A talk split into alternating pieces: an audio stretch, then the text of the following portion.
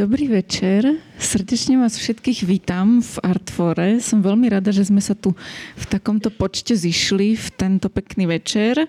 Neviem, či oslavujete Valentína, ale verím, že to bude taká malá oslava lásky ku knihám a k ilustrácii. Moje meno je Jana Močková a som veľmi rada, že tu máme dve skvelé hostky, ilustrátorky Danielu Olejnikovú a ilustrátorku, ktorá vystupuje pod menom Han Donau. Vítajte a vítajte vy ešte aj ešte znova tu. A uh, verím, že sa budeme teda uh, približne hodinku baviť o tom, aká je slovenská ilustrácia, čo sa jej za posledné roky podarili, ako to vlastne funguje medzi vydavateľmi a ilustráciami a či je to samozrejme, že naše knihy sú dnes také pekné, aké sú. Aspoň je to môj dojem, že v tých posledných rokoch a sa to nejak zlepšuje že máme na pultoch e, krajšie knihy, ale možno ma vyvediete z omilu a možno je to len môj nejaký laický pohľad. Ale na začiatok by som sa rada vrátila e, niekam trošku ďalej do minulosti je ilustrácia povolaním, ku ktorému ste stále tak akože išli, všetko smerovalo k tomu, aby ste boli ilustrátorky, alebo sa to stalo nejakou chybou v systéme. Predstavujem si, že ako dieťa ste si možno ilustrovali tými Brunovského ilustráciami desivými a hovorili ste si presne, tak aj ja chcem desiť deti tými ilustráciami a, a robiť rôzne čudesné veci. Čiže ako ste to mali? Um, takže dobrý večer. Um, u mňa to bolo podstate tak, že síce som k tomu nikdy nesmerovala, ale stalo sa to tak prirodzene, nejakým spôsobom, že som sa tomu v podstate bránila, lebo keď som bola malá, tak som nikdy neverila, že je možné sa živiť ilustráciou, aj tým, že moji rodičia boli skôr takí praktickí a racionálni ľudia a odhovárali ma od ceste k umeniu. A dala som sa tým pádom na architektúru, pretože to mi bolo povedané, že to je taká ako keby um, také sklmenie toho nejakého realistického poslania v živote a zároveň umenia, ale všetko, čo som robila, aj tak ako keby tá, tá ilustrácia prerážala, alebo tá láska k tomu rozprávať príbehy a cez ako keby nejaké obrazy a robiť e, vizualizácie a vymýšľať práve tie príbehy. A potom, keď som sa obzrela naspäť, tak teraz to tam vidím, že všetko, čo som robila, aj tak vždy tá ilustrácia tam presvítala cesto a že, že ako keby ja som sa tomu veľmi dlho bránila, ale potom v istom momente som pochopila, že už veľmi neviem od toho utiecť a že musím sa už len preto rozhodnúť. tak sa to potom tak aj stalo. Mm, ja som asi odjak živa vedela, že chcem robiť niečo uh, s výtvarným umením. Nevedela som, že to bude práve ilustrácia. Mala som nejakých pár rokov prestávku, že som chcela byť buď astronómka alebo sferolekárka samozrejme. Ale uh, potom som sa dostala na po matematickom gymnáziu som sa dostala na, na Vysokú školu výtvarných umení, čo bol taký splnený sen. A ja si myslím, že aj vďaka tomu, že som bola na strednej také, aké som bola, tak uh, mi zostalo také, že že strašne som chcela, strašne som chcela stále to výtvarno a nájsť si k tomu nejakú cestu. No a keď som prišla na, na vysokú školu, tak som mala pocit, že tam na tej malbe, kam som sa dostala, tak mi to tam nejako úplne nesedí. A hľadala som, že čo ďalej. A nejak som si spomenula na to, že však vlastne celý život do mňa rodičia tlačia dobré knižky a že mám vzťah k tomu uh, uh, aj ako tej predlohe, k tej nejakej literárnej väzbe a že toto môže byť niečo, čo mi pôjde a v momente, ako som začala robiť prvé ukážky do môjho budúceho ateliéru, tak som pochopila, že toto je absolútne presne to, kde sa cítim najlepšie na svete a odvtedy to šlo. Predpokladám si, že základná výbava, ktorú ilustrátor alebo ilustrátorka musí mať, je, že vie kresliť. Ale Dá sa to naučiť e, na škole a potrebuje vlastne no, ilustrátor školu? Je niečo, čo mu, čo mu dá ešte navyše? A ak nevie možno úplne najlepšie kresliť, o, e, znamená to, že má zahodiť cerusky a nikdy sa tomu nevenovať? Um, tak uh, ja som nevyštudovala ilustráciu napríklad, že chodila som od malička na výtvarnú, asi od, odkedy som ešte ani písať som nevedela, už som chodila na výtvarnú, ale um, podľa mňa dôležitejšie, akože talent je možno 30%, ale veľmi dôležité je presne aj ten tréning a tá odhodlanosť a tá láska a tá vášeň k tomu, že práve to rozhodnutie, že áno, idem sa stať ilustrátorom alebo ilustrátorkou a chcem sa tomu venovať a podľa mňa ani nie dobrá ilustrácia pre mňa nie je vždy iba o tej technike, ktorá je použitá, ale častokrát o tom nápade alebo o tom, že, že akou formou je ten príbeh rozpovedaný, či je tam nejaký vtip, či je tam nejaký zaujímavý koncept, alebo akým, že nie je to vždy iba o tom, že keď tá kresba je technicky dokonalá, že aj má nejakú dušu, alebo je pre mňa aspoň osobne hodnotná. Takže podľa mňa, ak neviete kresliť, to neznamená, že ešte nemôžete byť dobrý umelec alebo dobrý ilustrátor alebo ilustrátorka. Ja s, tým, ja s tým úplne súhlasím, ale povedala by som, že škola je dôležitá práve kvôli tomu, že je strašne ťažké urobiť si priestor a čas na to, aby človek to rozvíjal naozaj naplno. A myslím, že škola je na to úplne najlepšie miesto. A samozrejme nechcem ako znižovať vplyv pedagógov, ale myslím si, že, že to je až také, že číslo dva, že, že nechať si do toho kecať, ale čo ešte možno o kusoček ďalej, že vidieť aj tých svojich súputníkov, ako tvoria, ako sa boria s tými vecami, tak to je niečo, čo človek, keď to robí sám doma, nezažije a z môjho pohľadu to bola skvelá skúsenosť, ktorá bola určite formujúca.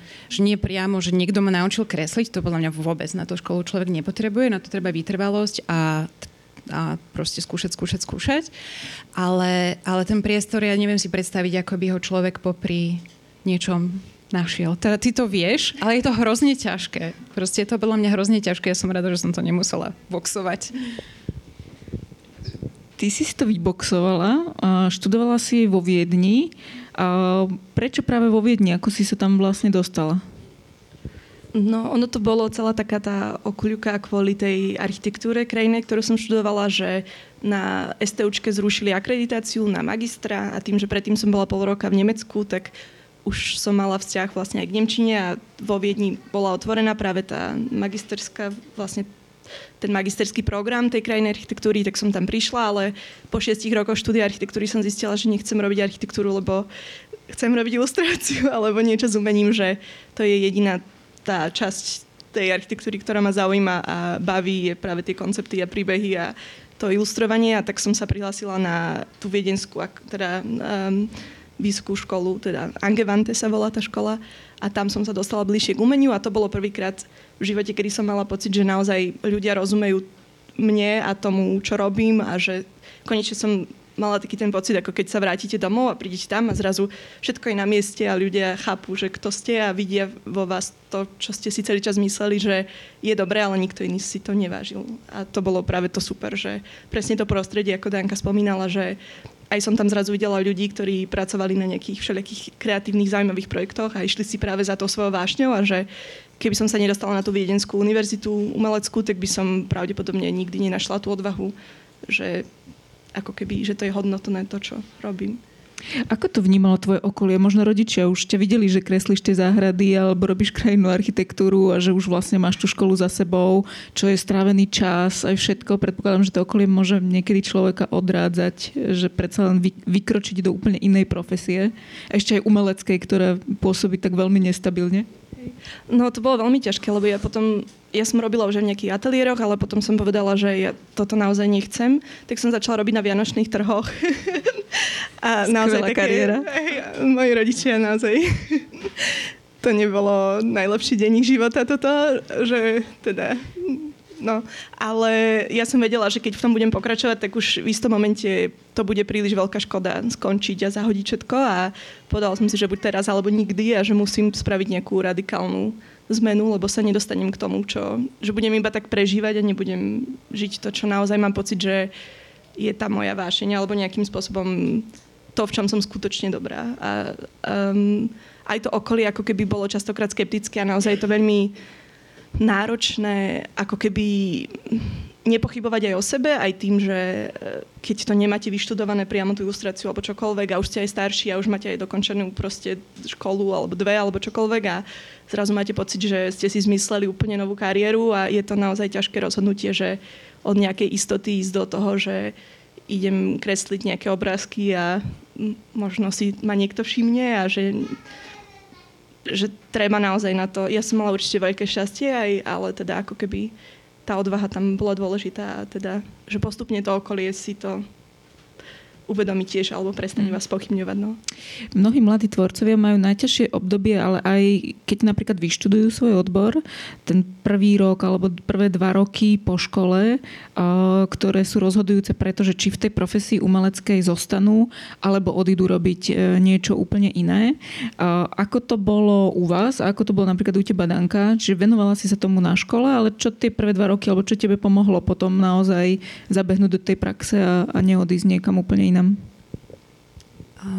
Mne pomohlo, že ja som začala už počas školy pracovať. Akože mala som nejaké drobné zákazky alebo príležitosti, skôr by som povedala, ktoré som už mohla roz, rozvíjať na škole a mm, potom, keď som sa z nej dostala von, keď som sa vyplula do tej reality, tak, tak už, že mala som už za sebou nejaké portfólio, ktoré nebolo iba odsedené a, v škole. Teda to sa škole až tak moc nepáčilo, ale nevadí. No ale to, čo je podľa mňa najtežšie, že, že ako zotrvať v tom, čo človek robí, je to, že proste človek pár rokov nemá fakt žiadne peniaze. a ja, ja nemôžem hovoriť o tom, aké je to ľahké, ako sa to dá, pretože tu sedia moji podporovatelia a, a akože bez nich by to naozaj nešlo, že keď človek nemá zázemie, o ktoré sa môže opreť a že môže ísť do dlhov, môže ísť neviem čo, tak tých prvých pár rokov je ťažké. Napriek tomu, že ja som nemala žiaden problém s prácou. To je proste len, vtedy to bolo tak, alebo ja som si to nevedela vyboxovať lepšie, aby tie príležitosti ma aj naozaj uživili. Takže som strašne mákala a mala som malo peňazí. Takže... A, Nebola som šťastná, ale nikdy som asi nespôsobila. ale nikdy som to nespochybňovala. Akože myslím si, že, že možno keď mi raz prišiel, uh, prišiel predpis uh, z, um, zo zdravotnej poisťovne, tak som si povedala, že nie, že ja už nechcem ilustrovať, že toto je, toto je psycho, že to nedám. A, ale, ale nejako sa to dalo. A, a tak no, um, veľmi dlho trvalo a myslím, že ešte stále nie som v tom bode, kedy mám pocit, že to je vyvážené tak nejako normálne, čo sa týka toho množstva práce, lebo to, čo asi treba povedať, že ilustrácia je strašne pracná záležitosť, takmer vždy. Aj keď má človek pocit, že si to vymyslí nejako jednoducho, tak vždycky, mu, vždycky musí to odsedieť a nedá sa to nejako veľmi vymyslieť inak. Teda ja mám taký pocit. Takže uh, tie roky boli blbé a bolo treba sa zaťať, ale ako ja, ja som povedala, že že myslím, že nemala som nejaké veľké pochybnosti, lebo tá robota prichádzala, to len proste len prežiť, kým a človek nejakú, nejaké bezpečí okolo seba. No ja tiež ako keby moja situácia teda bola podobná v tom, že moji rodičia síce s tým možno vnútorne nesúhlasili, ale vždy tam boli pre mňa a vždy ako keby ma podržali, že toto bolo skvelé v tom, že síce ako keby im to neprišiel ako dobrý nápad, ale povedali si, že no dobre, ona toho chvíľu zistí, ale stále neprichádzalo to ten moment, že som to zistila. Až v istom momente som ilustrovala Murakamiho a oni, že no dobre, tak asi, asi si to úplne nevymyslela. A hej, takže je to naozaj asi o tom, že vydržať a presne ako keby, ako Danka hovorila, že Mm, veľa ľudí hovorí taký, že ale to by som aj ja nakreslil, ale odpoveď na to je, že no ale nie, nenakreslil si to. že každý si potom už myslí po, po bitke, že je generál, že veď to je jednoduché, ale prísť s tým nápadom a to je ako keby, že už, že mne naj, napríklad pri kreslení mi najviac najdlhšie práve trvá vymyslieť ten koncept. A keď ho, že to trvá hodiny a niekedy dní, niekedy týždne, ale už potom, keď viem, čo to bude, tak je to nakreslené za, za chvíľku. Ale ako keby, že tá duševná práca a to celé okolo toho, že to je to, čo potom už nevidíte. No. Ako rozmýšľate? Rozmýšľate iba v hlave alebo rozmýšľate na papieri, v počítači? Ako sa to rodí? Uh, ja rozmýšľam v hlave a, a potom, si, potom si nakreslím takýto maličký obrázok, alebo si to napíšem. Že ja nie som ten typ, že by som mm, potrebovala už to mať nakreslené a potom začnem akože mm, to robiť v nejakej tej vybranej technike. Takže mne stačí vlastne nejak uh, si rozhodiť tú kompozíciu. Moje skice vyzerajú úplne príšerne, ale ja, keď už toto mám rozhodené v hlave a na tej miniatúrnej kresbičke alebo v tom jednom zápise, tak potom môžem začať. A potom je už tá, tá dobrá robota, ktorá, ktorá je vlastne už iba také, vlastne iba tak si kreslím. A predtým je podľa mňa tá najväčšia makačka. To, to nejako to, zo všetkých strán to pootáčať a vymyslieť, čo aký bude ten momentálne najlepší spôsob, ako sa do toho pustiť. Ja to mám veľmi podobne. Dneska sme také zladené.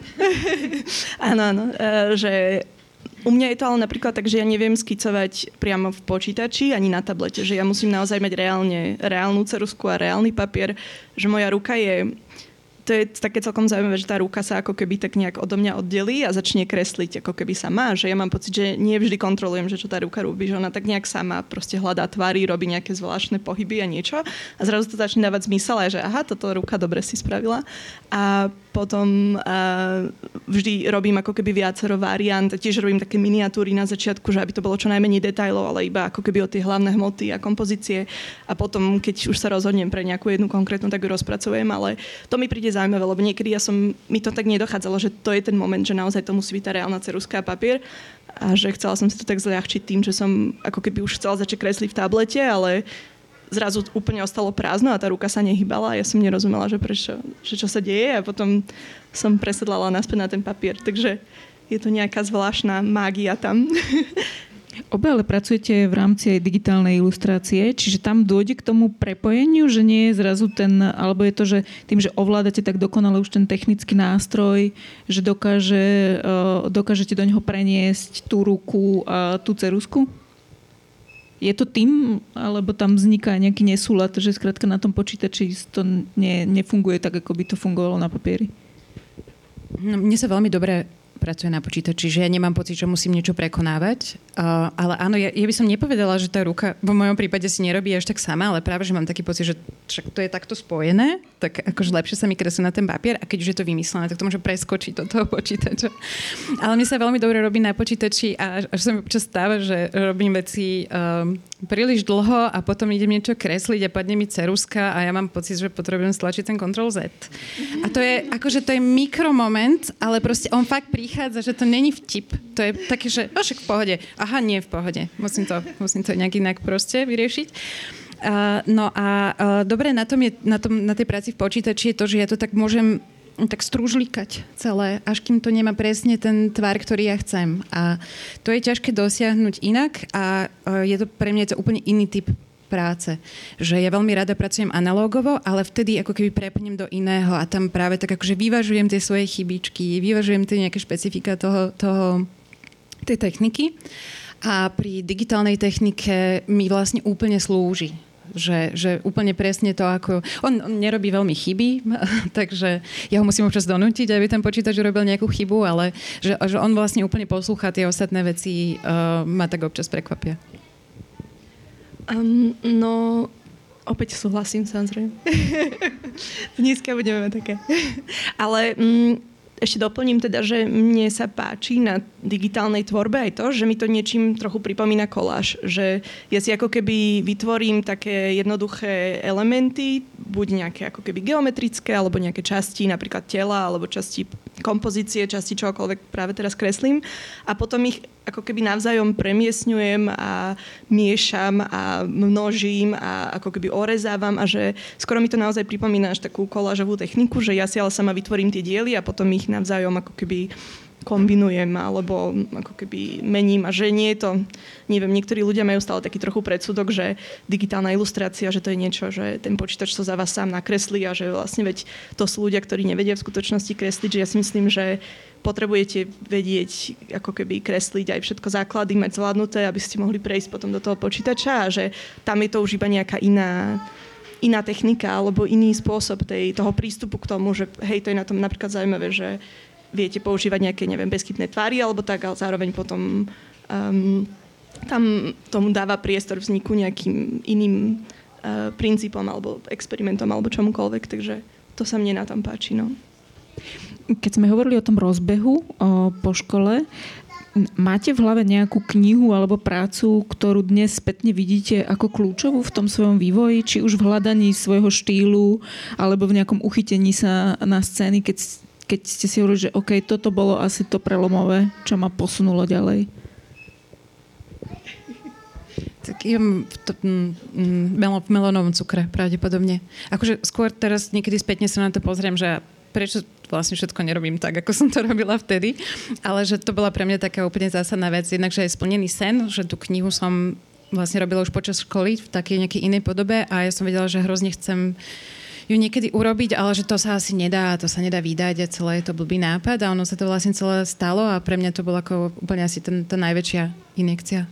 Asi v tomto momente to tak je, lebo už, už, už mi tam vyskakujú iné, že a vlastne ešte toto a ešte toto, ale to bola taká prvá veľká. No, pre mňa boli asi také najprelomovejšie tie práve tie prvé kvôli tomu, že mi to dalo takú spätnú väzbu z okolia, že, že som naozaj. a to bolo mm, prvý taký autorský príbeh, čo sa volal o Dunaji a je, to bol príbeh, ktorý som napísala a ilustrovala som ho, bol formou ako keby listu. Mm, a k nemu boli ilustrované štyri pohľadnice a to bola úplne prvá vec, ktorú som vôbec spravila. Ja som ju prihlásila na taký festival do Lincu a oni ju hneď zobrali napriek tomu, že nič dnes som nemala, tak oni ju hneď zobrali a ako keby popri nejakých ľuďoch, čo boli už zabehnutí ilustrátori a tvorcovia, tak to ma celkom vtedy tak nakoplo, že má to zmysel. A potom taká druhá autorská vec, tá vychádzala z mojej uh, diplomovej práce z tej Viedenskej univerzity umeleckej a to bolo, um, to sa volalo, že štát traum, a to boli ako keby, to je taká slovná hračka, že štát Raum je mestský priestor a štát Traum je ako keby, že sen mesta. A uh, tam som, to bol taký môj súkromný projekt, kde som každý týždeň zbierala rôzne um, ústrižky z novín a rôzne nejaké zaujímavé informácie, že čo sa stalo v meste za ten týždeň a potom každú stredu ráno napísala som príbeh, ten som ilustrovala a každý vlastne stredu ráno um, sa mestu prisnil jeden sen ktorý bol ako keby teda ilustrovaný a v príbehu v jednom z jazykov Viedne, že každý bol vlastne ešte v inom jazyku. A to bola taká séria desiatich ilustrácií s tými desiatimi príbehmi a to som potom prihlásila na, na Lustr do, do Prahy a tam to tiež zobrali rovno, takže tieto dve boli pre mňa také zásadné, že niečo, čo som sama napísala a sama vytvorila, tak sa dokáže ako keby postaviť nejaké konkurencii a vtedy som si povedala, že tak asi pôjdem do toho tak naozaj. Uh, asi sa na to nedá odpovedať v jednej odpovedi, ale uh, vidíš nejaký rozdiel medzi tým, ako tá viedenská škola ťa možno pripravila na ilustráciu a ako tam fungovali už zabehnutí ilustrátori a nemala si chuť skôr ostať v tom viedenskom prostredí? No, uh, ja som neštudovala ilustráciu ani vo Viedni, že to bola umelecká škola, ale iný odbor tiež. Uh, ale musím napríklad povedať, že aj keď som ešte, ja som žila vo Viedni skoro 7 rokov a napriek tomu som stále mala pocit, že že všetky zákazky a všetky zaujímavé projekty prichádzajú zo Slovenska pre mňa. Možno aj tým, že som tu vyrástla, že pochádzam z Bratislavy a poznám keby aj tu veľa ľudí a že možno aj ten trh je síce tu menší, ale tým pádom sa ako keby dostávate k zaujímavejším projektom uh, ako vo Viedni, kde síce ten trh je väčší, ale tam je tá konkurencia tak enormná, že naozaj tam som mala veľký problém ako keby sa nejakým spôsobom zviditeľniť alebo presadiť tým, že práve som neštudovala tú ilustráciu tam a neviem, že pre mňa ako keby vždy ten trh bol zaujímavejší na Slovensku a vlastne to bol aj dôvod, prečo som sa vrátila na Slovensko, lebo mm, hej, chcela som toto robiť a prišlo mi to tu zaujímavejšie. Keď som sa preniesla k melónovému cukru, to bolo tak 2012, dobre si pamätám, 10, 12, 11. Vtedy je ten stav o, knižnej ilustrácie u nás bol trošku iný. A spomínam si aj na jednu konferenciu, ktorá sa volala Picto, ktorá združovala ilustrátorov, vydavateľov a grafických dizajnérov. A bola to vtedy taká pomerne hlasná nejaká revolta za, za lepšie podmienky pre ilustrátorov a, a snažila sa vlastne prepojiť ten sektor a diskutovať jednak o podmienkach práce pre ilustrátorov, aby nemuseli plakať nad účtami zo zdravotnej poisťovne a, a iných e, účtov a, a nejak ako keby zlepšiť to prostredie pre všetky všetkých, s dôrazom na to, aby sme aj mali na pulťoch dobré knihy a všetci boli spravodlivo hodnotení. A odvtedy teda prešlo dosť rokov. Ako to vidíš? E, naozaj sa, zmenili sa niektoré z tých vecí, e, o ktorých ste vtedy hovorili a ktoré ste sa snažili tak ako medzi sebou vydiskutovať? No tam tých tém bolo veľa, ale to, čo možno aj to, čo si spomínala na začiatku a to, čo asi všetci vidíme teraz na pultoch, je to, že tie knihy začali vychádzať krajšie a že si myslím, že to je takou nejakou už automatickou spoluprácou medzi grafickým dizajnerom a ilustrátorom. Čiže ja mám pocit, že ja keď som začínala robiť ilustráciu, tak to bolo to, čo, po čom sme najviac kričali, že, že toto nie sú ako oddelené, my nemáme mať oddelené stoly, a keď ich máme, tak až od istého momentu ich máme mať oddelené, že na to, aby tá knižka dobre vyzerala. Lebo mám pocit, že slovenská ilustrácia bola na tom akože vždycky super a napriek tomu tie knihy boli škaredé mm. škaredé boli. A pretože to nemôže to stať na tom obrázku a nikdy tá kniha nestojí na tom, na tom obrázku a ilustrátor sa môže pretrhnúť a ten výsledok môže byť zlý. No a mám pocit, že za tých pár rokov sa toto zmenilo veľmi. Uh, stále sa teda stanú občas nejaké veci, ale mám pocit, že sa tak nejako aj pri komunikácii s vydavateľmi, tak je to taká nejaká norma, že si aj ilustrátor, pokiaľ je prvý oslovený, tak si dotiahne svojho dizajnéra, ktorého už má zabehaného alebo s ktorým sa najlepšie spolupracuje a že, že sa nejako nespochybňuje tento zväzok a to podľa mňa tým knihám robí najlepšie. A to ja som teraz vytiahla iba tú jednu, povedzme, tému, ktorá tam bola. No a teda dúfam, že tie podmienky sa tak akože zlepšujú. no a teraz vlastne treba povedať, že PIKTO bolo organizované uh, Asilom, asociáciou ilustrátorov a vlastne ona aj veľa rokov potom ešte pracovala na tom, aby sa aj nejaké povedomie o tomto, že o cenotvorbe a o všetkých faktoroch, ktoré by mali byť zahrnuté do toho, keď my si vypýtame nejaké peniažky od niekoho a že po čo by sa nemalo ísť a, a čo je akože hodno tej, práce, tak ako urobili v tomto veľmi veľa, špeciálne vtedy to robil Peťo Gála, že až takú vlastne kalkulačku takého zvažovania, že vlastne k čomu sa ja ako ilustrátorka idem zaviazať a čo by som teda mala za to dostať. Aspoň, aspoň približne mám pocit, že sa zaostruje v tomto. Ja som v tom katastrofálna, ale vidím, že veľa ilustrátorov nie je. Že to je proste môj problém. Vnímaš ty za tých posledných e, pár rokov nejakú zmenu v tomto smere, v prístupe e, zo strany vydavateľov? Nemusíme ich ohovárať, ale môžeš sa slobodne rozhodnúť. No, ja si myslím, že ja som už prišla do takej tej lepšej situácie, že kedy už teda začal vládnuť ten úsus, že áno, treba zaplatiť aj za prácu ilustrátora, aj teda, že už sa to začalo tak ako keby zlepšovať to povedomie.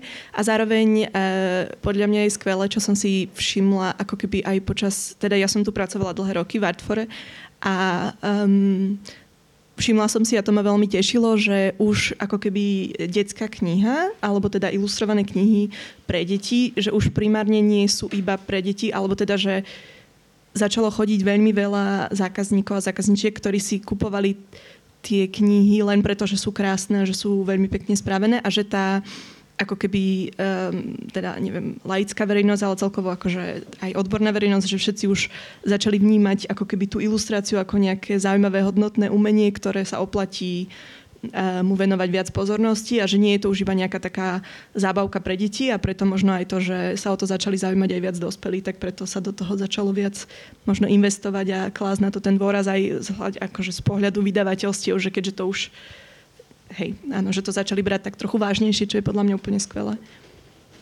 Je to aj pre vás dobre? Cítite, že možno konkurencia je vyššia a provokuje to človeka robiť väč- lepšie veci? Hmm.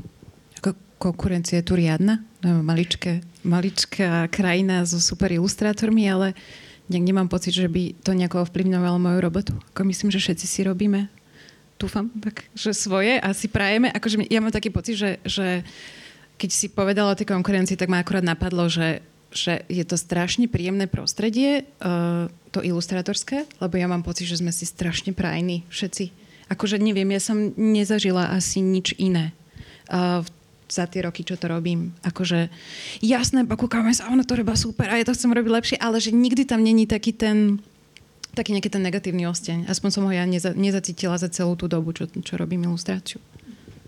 Ja to vnímam podobne a hlavne aj tým, že mám pocit, že je tu veľa zaujímavých ľudí, ktorí majú aj rôzne štýly napríklad a že to je skvelé v tom, že viete, že, že tá robí ako keby napríklad viac také snové veci, tá robí zase pre malé deti výborné veci, tá robí zase vtipné, ten, ten robí také a onaké, že ako keby už tí tvorcovia rôzni sú tak vyprofilovaní, že aj ako keby, že síce je ich veľa, sú veľmi kvalitní, ale majú ako keby také svoje nejaké špecializácie, čím sú vynimoční a že presne toto je to, čo si aj vážim ja, že sme ako keby kamaráti. Ahoj. Práve o nich rozprávame. Viacerí. je dobré mať svoj štýl? ne, nezvezuje to človeka, nedá ho to do nejakej krabičky, že a ten kreslí tak, táto robí tak, tento robí... Nie je lepšie byť ako keby otvorený? Ako, ako to vidíte? ja poviem.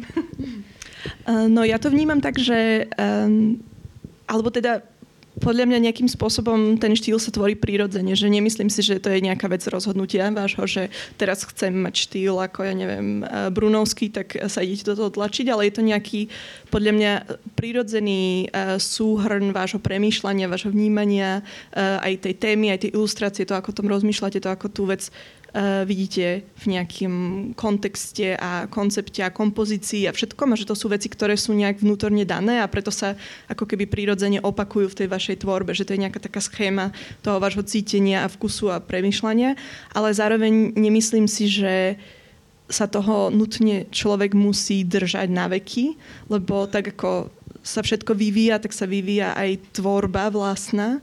A ja napríklad na, už keď vidím niektoré svoje staré veci, tak už mám pocit, že wow, že tak, takto už ja naozaj nepracujem, že už pracujem nejak inak, alebo že už by som to urobila úplne inak. A to je podľa mňa dobré, keď aj človek na sebe vidí, že sa vyvíja a prehodnocuje ten svoj postoj a že áno, je to, je to v niečom zväzujúce, že keď už um, áno, že niekto chce stále dokola vidieť iba tento jeden váš štýl, lebo možno už ste ako keby, chc- že chcete pokračovať v tých experimentoch nejakým ďalším spôsobom, ale zároveň podľa mňa je dobré, keď e, ste nejakým spôsobom rozpoznateľní na druhej strane. Mm, ja mám pocit, že ten štýl je strašná pasca a aspoň minimálne v tom, mm, v tej, ako tej prvej rozpoznateľnosti, že mm, ja by som sa asi unudila, keby som povedzme zobrala ten spomínaný melonový cukor a teraz by som si akože šla toto ďalej, že ja mám strašne rada na tej robote, čo robím, že, že častokrát tie, ten, ten literárny podklad alebo ten, ten projekt prinesie nejakú aj takú ako keby vynútenú zmenu. A ja sa snažím teda robiť vždy, keď sa dá, tak a keď je na to čas, a keď je na to energia, a keď je ten projekt taký celý prajúci tomu, tak to zmeniť čo najviac. Ale myslím si, že je taká jedna vec, ktorá sa nedá zmeniť a to je ten štýl, ktorý si myslím, že je veľmi potrebný a to je taký ten štýl uvažovania, nejaký spôsob vymerania tých dôležitých vecí z toho textu a to je niečo, čo podľa mňa máme všetci unikátne a to je niečo, čo si treba um, tak nejako hýčkať, alebo tak. A ten povrchný, nemyslím povrchný v tom, ako nadávku, ale ten, ten, ten povrchový, tak ten povrchový štýl, uh, no pre, pre mňa to nie je. Je veľa ilustrátorov, ktorí idú týmto spôsobom, že si vlastne cízelujú ten, ten svoj, ale neviem, ja by, ja by som to nemohla takto robiť asi. Uh, už sme spomínali trošku tie podmienky. K ním sa, k ním sa vrátim len v tom, že, že ilustrátor, ilustrátorka asi keď funguje, tak ste proste na voľnej nohe, čiže musíte byť sami sebe nejakým spôsobom manažérmi. Ste dobré manažérky? Je to práca, ktorá naozaj obnáša aj to, že musíte papierovať, spravovať web, sítiť sociálne siete. Dá sa to vôbec dnes bez toho? Prezrela som si vaše Instagramové účty.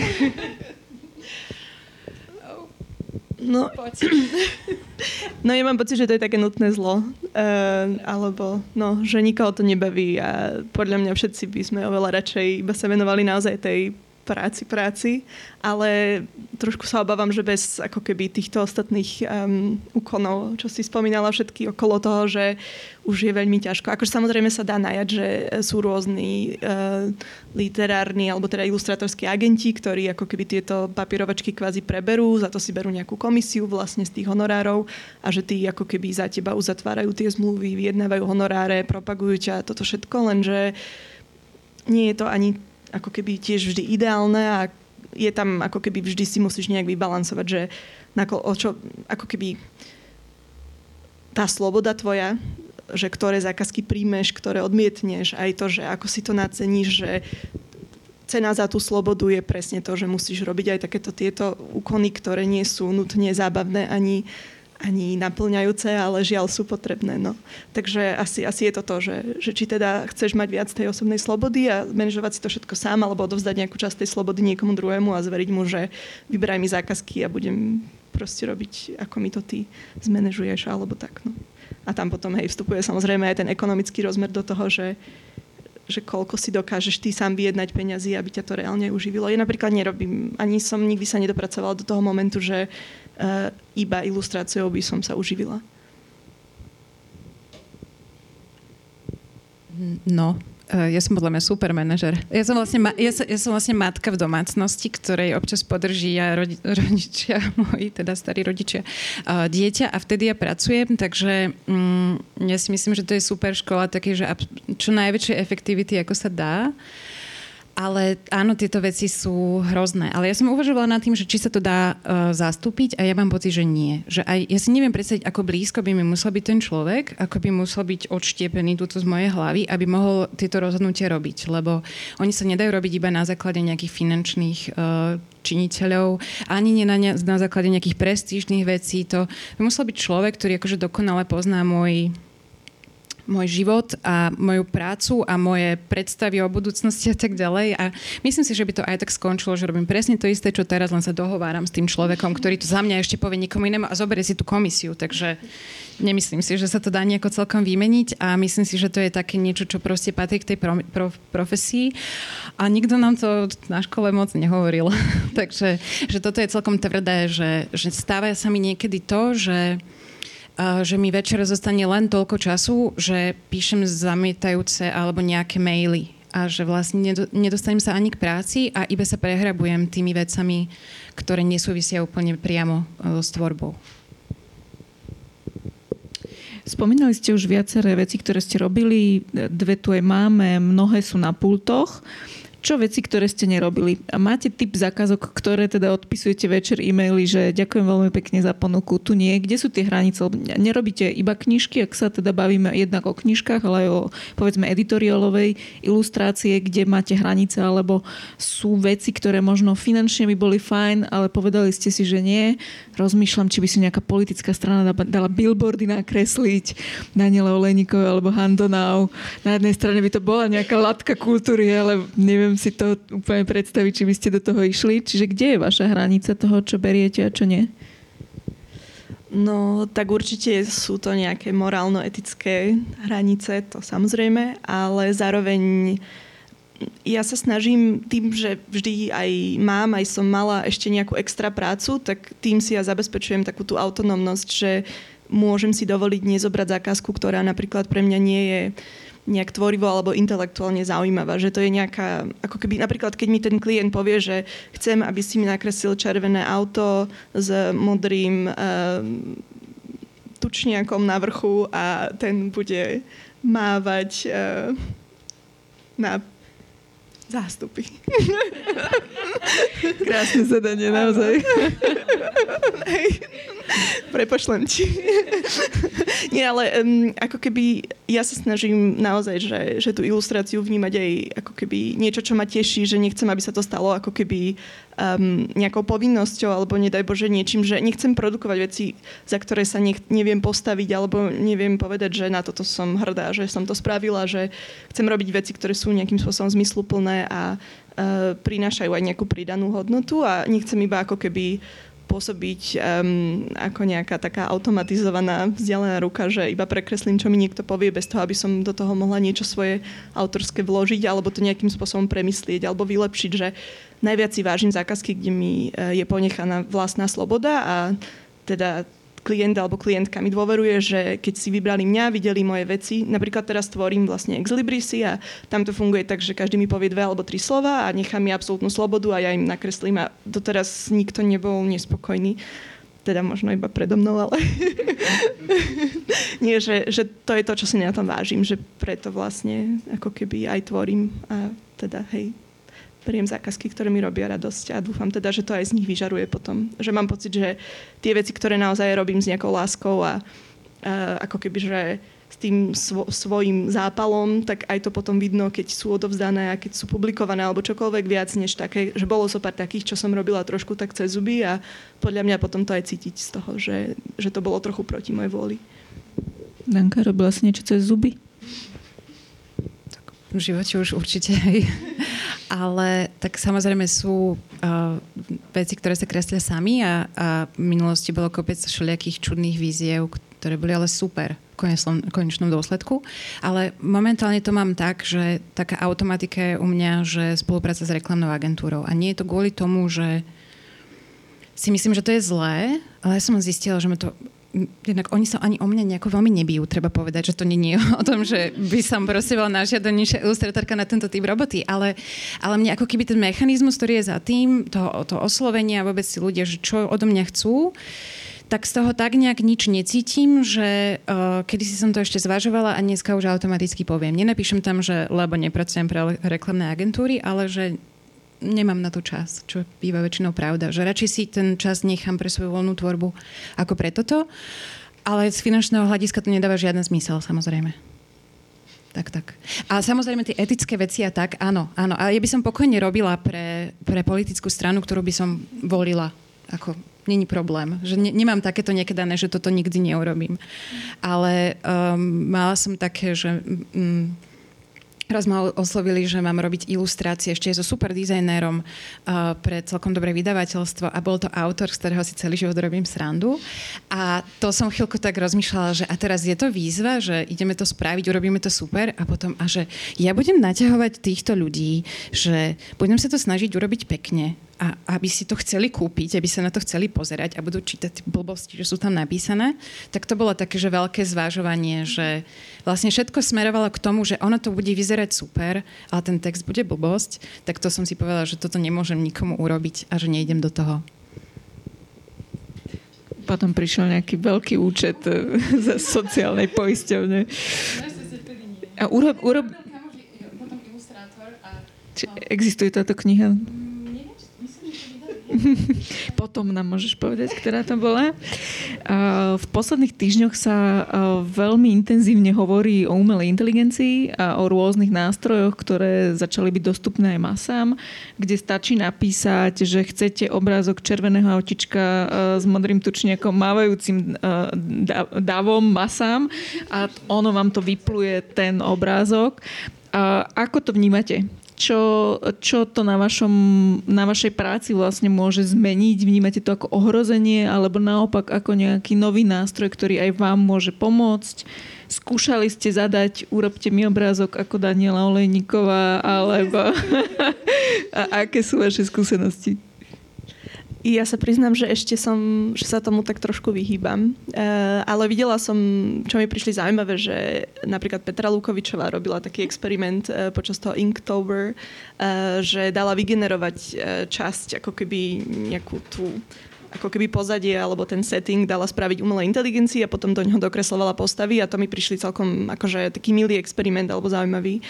Že verím, že sú aj projekty, ktoré um, že opäť sa to dá poňať ako nejaká šanca, dá sa to poňať ako, ako keby nejaký nový zdroj materiálu alebo čokoľvek, ktorý sa potom dá ďalej uh, prerábať na nejaký autorský prvok, že, že vidím to ako keby aj nejakú, ako keby nejaký pozitívny prínos. Samozrejme, že je to aj ohrozenie mnohých um, ako keby ilustrátorov, ktorí robia nejaké také možno komerčné, komerčnejšie zákazky alebo rôzne tieto ako keby na weby alebo také tie jednoduchšie možno reklamné ilustrácie, že áno, za toto si vlastne zadarmo vygenerujete čokoľvek a tým pádom sa úplne dá obísť tá nejaká autorská tvorba. Uh, ale neviem, že mám stále pocit, že sú také apokalyptické výzvy, že teraz príde inteligencia a už nikdy sa nebude nič kresliť, že to vždy, že príde digitálna fotografia a už sa nikdy nebude nič. A vždy, vždy je to ako keby, vždy je nejaký strašiak, ktorý e, sa tvrdí, že e, ako keby vymieti všetko ostatné, ale vždy sa ako keby uh, tie síly tak nejak navzájom vyrovnajú a nájde sa nejaká koexistencia alebo možnosť nejakej ako keby uh, nejakého spolunažívania vlastne popri sebe, že možno sa to ako keby nejakým spôsobom vyprofiluje, že možno sa z toho niečo poučíme, možno to ako keby dokážeme nejak zvrátiť vo svoj prospech, že netrúfam si tvrdiť, že ako toto dopadne, ale nevidím to teraz nejak tak úplne na koniec sveta. Mm. No. Um ja si myslím, že presne to, čo si spomínala, ten materiál, uh, ktorý z toho vychádza a ktorý môžeme my ďalej spracovať, že môže to byť do budúcna nejaká, nejaká uh, pomôcka, ale myslím si, že uh, zatiaľ, keď to bereme tak, že, že napíšeme a chceme z toho mať nejakú normálnu ilustráciu, tak tieto výsledky zatiaľ nie sú za, zaujímavé. Že ja mám pocit, že čo som videla super, tak to boli presne tie pokazané veci, alebo nejaké že úplne absurdné zadania a ja videla som na, na Facebooku, to možno asi každý videl, ale uh, skvelý fotoalbum, uh, ako muži umývajú veľké párky A proste, že každý ilustrátor, keby dostal zadanie, že urobte hyperrealistickú ilustráciu, bolo ich veľa, bolo ich fakt strašne veľa a boli rôzne proste, rôzne párky, rôzni muži, bolo to super, ale že keby som to ja dostala ako ilustrátorka, tak poviem, že nikdy v živote ja nedám ani kúsok energie do toho, aby som toto urobila. A zároveň, keď som to videla, to bolo geniálne. Alebo ja neviem, že a jeden, jeden spisovateľ český pred druhým kolom ich volieb zadal do tohto, že, že dvaja kandidáti na hojdačke, jeden z ni, jednému z nich vypadávajú jezulátka z vačku. A, a akože vygenerovalo to, že úplnú hovadinu, ale že, a že presne tieto chyby, ktoré robí to AI, sú podľa mňa to, čo by sme na tom vlastne najviac mali chcieť, pretože to je vizualita, ktorú my nevieme urobiť. My nevieme urobiť počítačovú chybu a on to vie urobiť, tak to poďme z neho akože dostať von. A to je podľa mňa skvelé a že keď budú vychádzať takéto veci a už sa ich nedotkne žiadna ilustrátorská ruka, tak to bude super. Ale keď som videla pokusy o to, že v nejakom štýle nejakú ilustráciu, tak to bolo vždycky strašne špatné. Že podľa mňa bežne ľudia to nevidia, tí, čo sa tomu nevenujú, lebo to oko není proste také cvičené a že počula som nejaké argumenty, že to je vždycky lepšie ako fotobanka za darmenko ale nie je. Podľa mňa to je iba necvičeným okom a to, čo ja dúfam, že keď, nedaj Bože, tohto bude nejako viacej, tak ľudia to budú cítiť a budú to vedieť rozlišovať. Tak ako konec koncov s nejakým deepfakeom a s takýmito vecami, že už pred desiatimi rokmi by sme mali pocit, že sú to reálne videá a dneska už tak člo, človek už aj vidí, že to není úplne v pohode. Ale myslím si, že také tej naozaj, naozajskej autorskej ilustrácii sa toto vôbec nedotkne, lebo keď si zoberieme tie četovacie napríklad AI, tak ja si neviem predstaviť, že by nejaký denník za to, že AI vygenerovala lepšiu esej ako niekto, nejaký iný korešpondent, takže by to vytlačilo. Lebo však to bolo lepšie, tak to vytlačíme. Že myslím, že, že tam chýba niečo fundamentálne, čo my vlastne chceme vidieť v tých ilustráciách a v tom vizuálne a že to tam to aj nevie úplne dať. Ja si neviem predstaviť, že by ma zaujímala esej, uh, napríklad, ktorá je iba vygenerovaná. Že neviem, prečo by som to čítala. Podobne je to aj s tými vizuálnymi vecami, si myslím. My v redakcii denníka máme zatiaľ iba taký žart, že žiadne stroje nás nenahradia ako v kuchynke pijeme kávu, že to nám fakt ide a určite to nikto nebude vedieť robiť lepšie. No, ale mám tiež nádej, že ani ilustráciu to nenahradí. Hovorí sa o niektorých knihách, že sú nesfilmovateľné. Sú knihy, ktoré sú neilustrovateľné? Sedeli ste už nad niečím a nech ste rozmýšľali akokoľvek dlho, tak to skrátka nešlo? Mm, mne, asi, asi sa mi ešte také niečo nestalo, ale asi som ani nad takými knihami veľmi nerozmýšľala, že, že toto určite, že, že nemôže, že podľa mňa vždycky sa dá nejako, nejakým spôsobom tá atmosféra do toho vpašovať, do tej knihy, alebo ju nejako, nejakým spôsobom vyjadriť, že či už priamo v ilustrácii alebo v nejakých drobnejších veciach. Ale skôr som sa veľakrát uh, potýkala s tým, že či vlastne je to treba ilustrovať. Že, že to je podľa mňa niekedy taká otázka, že, že no bude to pekné, ale potrebuje to tá kniha, alebo že chce to vidieť ten, ktorý to bude čítať. A teda raz sme to riešili v tých, tých neviditeľných mestách Itola Kalvina, tam sme to proste zavreli do zavretých stránok. Kto to nechce vidieť, nemusí sa na to pozerať, lebo toto je podľa mňa jedna z kníh, kedy si veľa ľudí povie, že ale však toto tam nemá mať obrázky. A zároveň je to strašne lákavé. No. Tak asi takto skôr. Mne zároveň aj napadlo, že podľa mňa je ťažké, áno, presne, presne, že niektoré ako keby texty sú tak obrazové, že tým, že my ponúkneme tú ilustráciu, tak tých um, čitateľov a čitateľky okradneme o nejakú ich šancu, alebo tak, že im to vlastne uzavrieme už len na tú jednu možnosť. A pri niektorých textoch je to naozaj škoda, zase niektoré texty to obohatí o nejakú ďalšiu rovinu, že tá ilustrácia nevždy, teda dobrá ilustrácia podľa mňa nie je len popisná, ale je ako keby, že tam prináša vlastne vlastnú interpretáciu toho príbehu alebo nejakú ďalšiu kľudne aj dejovú rovinu alebo významovú rovinu, že to posunie ako keby, že keď si porovnávate aj rôzne vydania jednej knihy, tak častokrát máte z nich, z tej atmosféry úplne iný pocit. Podľa mňa čo by som ja veľmi nerada uh, ilustrovala, sú nejaké napríklad notoricky známe knihy, že kde tie ilustrácie sú ako keby už tak ikonické a tak uh, zaužívané, že tam si už nikto nevie predstaviť a že tam už, tam už sa presne to stalo, že tá ako keby ilustrácia sa stala tou postavou a tá postava ožila v, s tou tvárou a už nikdy nedokážete ju nahradiť. nahradiť. A potom už máte pocit, že to je naozaj veľmi ťažká úloha ako keby v takejto situácii. Ako to bolo v prípade Murakamiho? To je kniha, ktorú tu máme a ktorá je knihou mesiaca tento mesiac v Artfore. To asi tiež nebolo úplne jednoduché. No, tam to bol naozaj veľmi veľký rešpekt voči teda Murakamimu samotnému a teda ako keby voči veľkosti jeho osobnosti a diela a jeho celkovo géniovi, že naozaj ja mám veľký obdiv pred ním a predchádzala tej ilustrácii veľká rešerš. E, snažila som sa zistiť čo najviac o tom, že presne, že čo už bolo spravené, akým spôsobom k tomu pristupovali rôzni autori a autorky, ktoré sa už teda venovali tejto téme. A aj som čítala tú knihu, lebo som mala pocit, že musím to nejak tak čo najhlbšie pochopiť, aby som dokázala preniesť tú atmosféru do tej ilustrácie. Požiadavka bola, že aby to bolo nejaké svetlé a minimalistické a tým, že ja mám rada také ako keby um, snové, alebo teda také nejaké melancholicko-snovo dvojznačné ilustrácie, ktoré teda nie sú úplne nejakým spôsobom konkrétne, tak mi podľa mňa celkom Murakami ako autor sadol a pokúsila som sa celý čas iba nemyslieť na to, že aký je slávny a že to uvidí a on to bude schvalovať a že celkovo to, to je naozaj náročné, ale ako keby hej, že, že tuto bolo teda ako keby to, že snažila som sa zistiť, že čo všetko už bolo spravené a ako keby doplniť to o niečo, čo chýba, že, zist, že zanalizovať vlastne ten trh a ako keby zistiť, že čo tomu chýbalo doteraz a snažiť sa to ako keby posunúť o nejakú atmosféru ďalej ešte. A prišiel z jeho strany nejaký, nejaký feedback? Uh, prišlo len, že to videla, že bol spokojný a že súhlasí.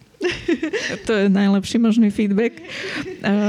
Zdá sa mi, že aj táto naša debata je vlastne celkom dobrým feedbackom na tú ilustrátorskú scénu, minimálne v tých posledných rokoch. Aj sa mi zdá, že to nebola teda len moja akože, ilúzia, že tie knihy sú krajšie, ale že naozaj sú a nemôžeme skončiť tak pozitívne, že všetko je dobré. Čiže ako by to malo byť o ďalších 10 rokov? Na čom treba pracovať, aby to bolo ešte lepšie? No, smer, smer je fajn, hej. Uh, ja si myslím, že ešte to, to, čo ma potom neskôr napadlo, keď si hovorila, že čo bolo pred tými desiatimi rokmi, tak uh, vtedy sa to bralo tak, že ilustrovaná kniha, že to je taká tá detská. A Hanna aj spomínala, že však už aj dospeláci si, si, si kupujú tie detské knihy. Ja mám pocit, že dneska sme už v štádiu, že, že ľudia neberú, že ilustrácia je detská vec, že to není ako keby automaticky k tomu priradené. A to je, že sa môže preklápať to, že že ako sa bude ilustrovať dospelácká literatúra a či vôbec a ako to vlastne celé bude vyzerať, že ja myslím, že do toho verejného priestoru už tá ilustrácia na Slovensku vnikla viac, ako, ako bolo pred tými desiatimi rokmi, aj, aj povedzme na billboardy a tak ďalej. A, a, ale myslím, že tie dvere sú ešte len otvorené. Toto je presne aj pre mňa taká veľká výzva, že teraz my posielame zajtra do tlače presne knihu, ktorá je picture book, ale je skôr pre dospelých než pre deti tak sme veľmi zvedaví, že ako to dopadne celé. Lebo presne to je tá ako keby výzva, že mnohí ľudia stále trochu pochybujú, že keď vidia knihu, kde je málo textu a veľa obrázkov, tak majú pocit, že platia ako keby za písmenka alebo čo, že nechcú zaplatiť nejakú vyššiu sumu, keď tam nie je veľa toho textu. A toto je podľa mňa ako keby nejaká taká vec do budúcna, čo by bolo super zmeniť a pochopiť, že tie ilustrácie naozaj aj tým dospelým majú čo dať a že je to, že, že práve tie picture booky aj pre dospelých majú obrovský zmysel. Napríklad Enchanted Lion, uh, to je také newyorské vydavateľstvo a oni majú takú sériu, čo sa volá, že Unruly a oni vydávajú práve tieto ako keby nejaké experimentálne uh, picture booky pre dospelých práve, že m, mm, napríklad jedna je úplne taká úžasná, do ktorej som strašne, že to je taká veľká inšpirácia pre mňa. Uh, to sa volalo, že uh, about mouse who was not asking for it, myslím. A to je ako keby nejaká prerozprávaná španielská mm, povesť, uh, takým spôsobom, že to už nie je iba rozprávka, ale zároveň je to príbeh o domácom násilí.